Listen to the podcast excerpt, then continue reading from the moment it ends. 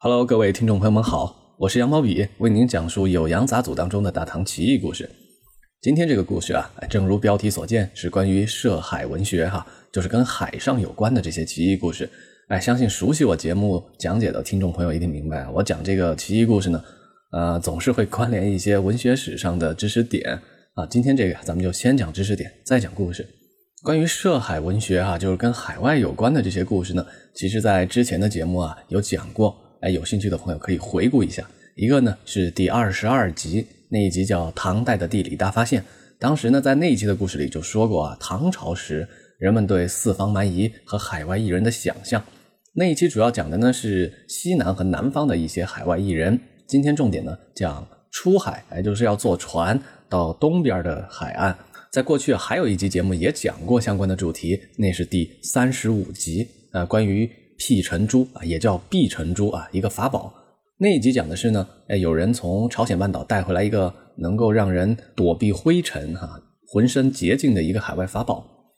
其实说到这个呀，就是一个有趣的知识点啊。为什么唐朝人写的这些神仙法宝啊，很多都是从从新罗、从高丽啊，就就是从朝鲜半岛那边过来的呢？其实这是唐朝人的一个普遍认知。那为什么会有这样的认知和想象呢？咱们就得先从远一点讲起，讲一讲古代的海洋地理观念。说到这个海洋地理观念啊，传统来看哈，中国有三种说法。第一种呢叫四海说，就认为中国的东南西北四个方向极其遥远的地方呢都是大海，我们身处的华夏呀，还是世界的中心。四海是四极。四海说在战国时期已经是一种非常流行的说法了，《尚书》的《禹贡篇》。啊，《论语》的《颜渊》，庄子的《逍遥游》里边都提到过这个概念。四海说的影响啊，非常的大。直到西方地理学进入到中国，这个传统的四海说才开始逐渐的动摇和瓦解。但是在咱们的文化观念当中，我们日常生活的口语当中呢，都还有一些四海说的残余。哎，大家回想一下哈，一些俗语和成语，比如说“四海之内皆兄弟”啊，“四海八荒”、“富有四海”、“纵横四海”等等等等。哎，都是四海说留下的影响。那第二种传统的说法呢，叫大九州说。哎，九州大家知道，这个大九州呢不太一样。它的代表人物啊是战国时期阴阳家的邹子邹衍。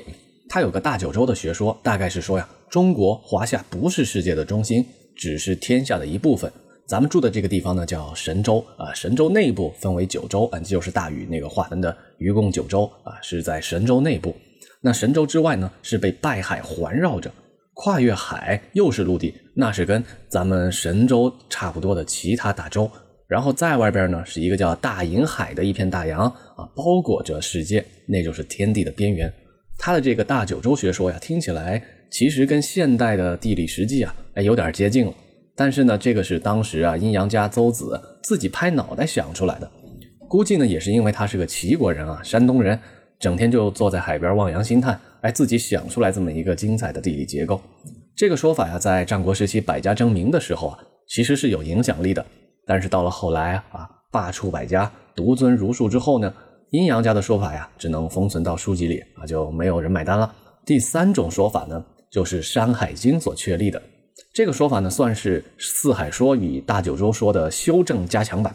为什么这样说呢？因为《山海经》的成书年代啊，也相对较晚一点嘛。一般认为啊，《山海经》是经历了从战国初期到西汉初期的三百年，哎，逐渐的这么修改加强啊形成的。所以，《山海经》里的地理认识啊，是吸纳了战国时期有影响力的各家说法。《山海经》是怎么认识世界的呢？哎，世界分为山啊、陆地、海内、海外和大荒。这跟四海说不一样的地方就是呢，四海不再是世界的边际了，哎，外边还有东西。这跟大九州说又有什么不一样呢？世界的最外层啊，不是大瀛海，而是大荒。另外啊，华夏还是世界的中心。人们对海洋、对世界的地理认识，认识基础就是四海说加上山海经。在这种认识基础的指导下，早在先秦时期呢，就有非常多的涉及海外的文学作品，就为后来的故事发展啊打下了基础。古人对海外想象的源头，咱们就拿庄子来举例吧。庄子的《秋水篇》里边有河伯跟海若的对话，就渲染了大海的无边无际。更典型的啊，就是《逍遥游》里边有个神奇的鲲鹏啊，大家都知道，哎，那也是关于海上有什么的一种想象。那咱们概括一下啊，古人对海外的想象，具体又体现在什么方面呢？分为两个，一个呢是远国异名，有遥远的地方啊，有神奇的国度，有些奇异的人民；第二个呢是神仙精怪。第一个想象远国异民的代表是谁呢？就是《山海经》。后来的博物体的涉海小说啊，都是沿着《山海经》的脉络这么下来的，从《神异记》到最后的最经典的《镜花缘》都是这样。第二类神仙精怪的代表呢是《列子》啊，《列子汤问篇》里边有个龙伯钓鳌，这个故事呢应该就是这一类的发端。龙伯钓鳌讲什么呢？讲龙伯国有个巨人啊，在那儿钓鱼，哎，一不小心把背负巨山的大鳌啊，富山鳌给吊起来了。他这么一吊起来呢，导致两座神山都沉没了。时代往后发展，到了汉代的时候，关于地理上的啊域外想象多了一类西域故事。为什么呢？因为西汉时期。张骞通西域了嘛？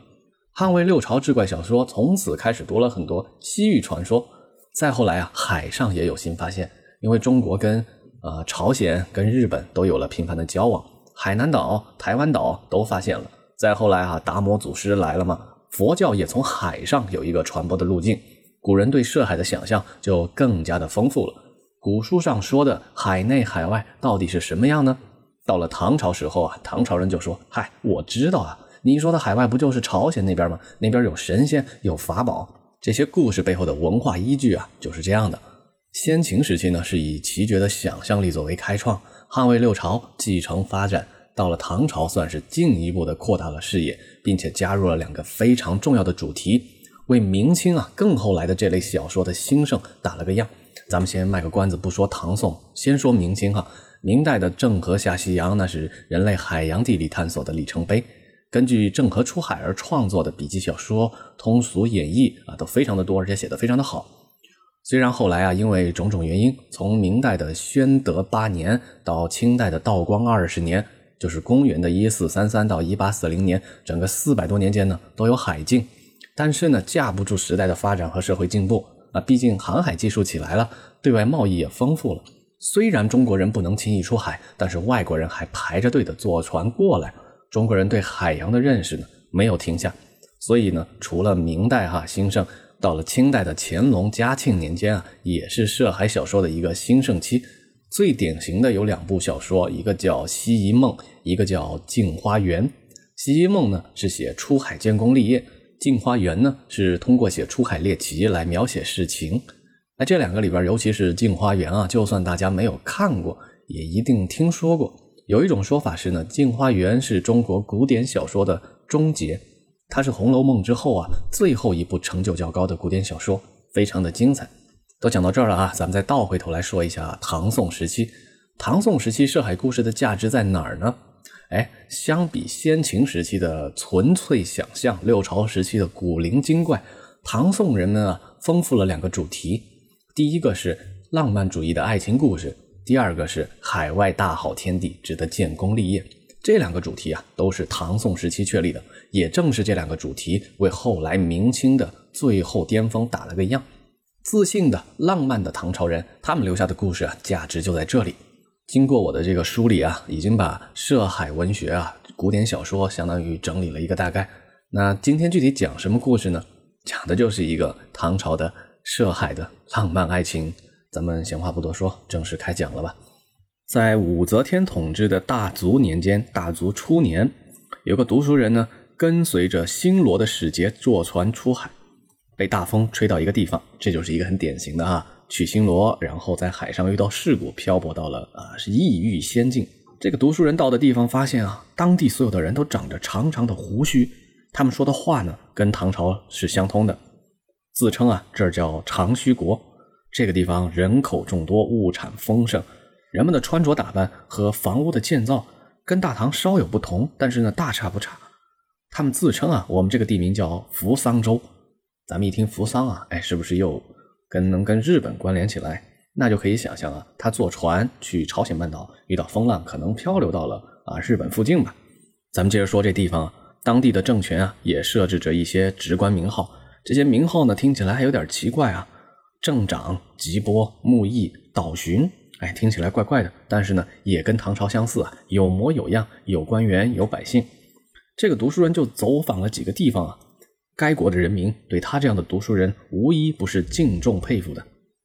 忽然呢，有一天有几十辆马车过来接他，说是国王要召见您这位客人。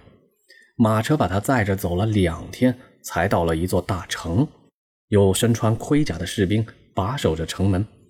使者就领着这个读书人呢进去拜见国王。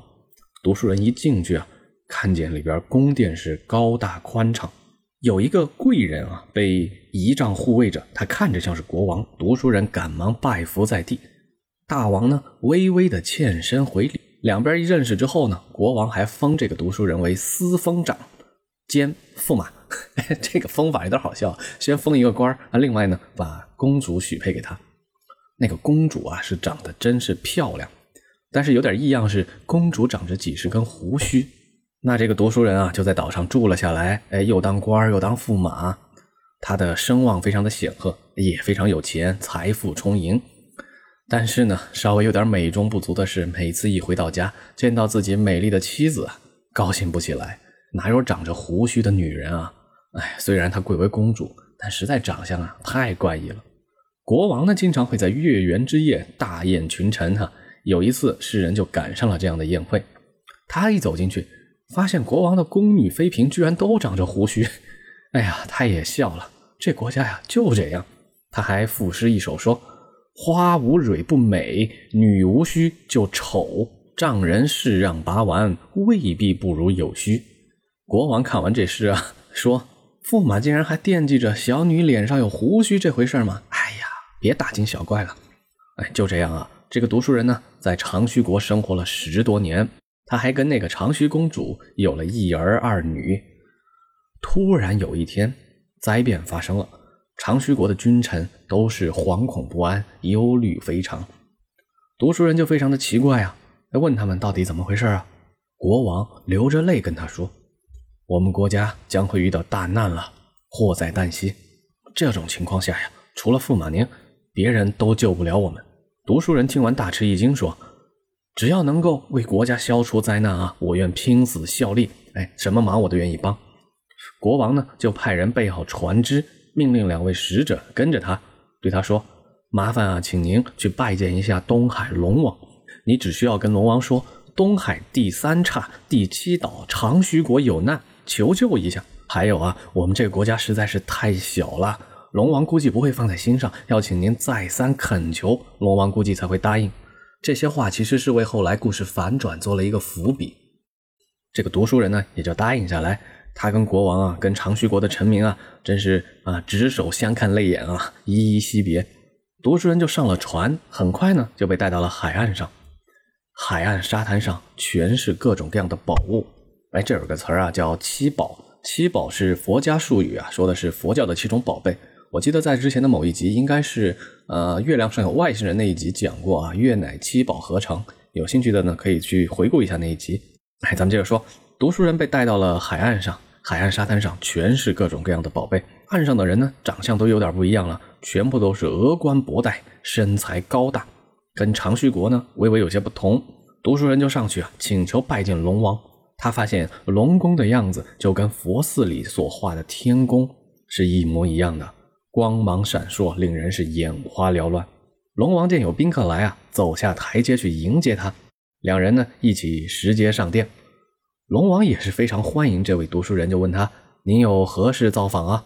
这个人就前前后后的哎，把自己遇到的事儿以及长须国国王的恳求啊，都说了一遍。龙王一听，哎，答应下来，当即命人速速调查这个查办的事啊，吩咐下去。过了很久之后，才有回信。有一个人跑回来跟龙王报告说：“咱们龙宫管辖的境内没有这个国家呀。”读书人一听啊，赶紧苦苦哀求。哎，说我知道那个长须国在东海第三岔第七岛。龙王一听，你怎么回事啊？仔细下去给我找找，找回来速速禀报于我。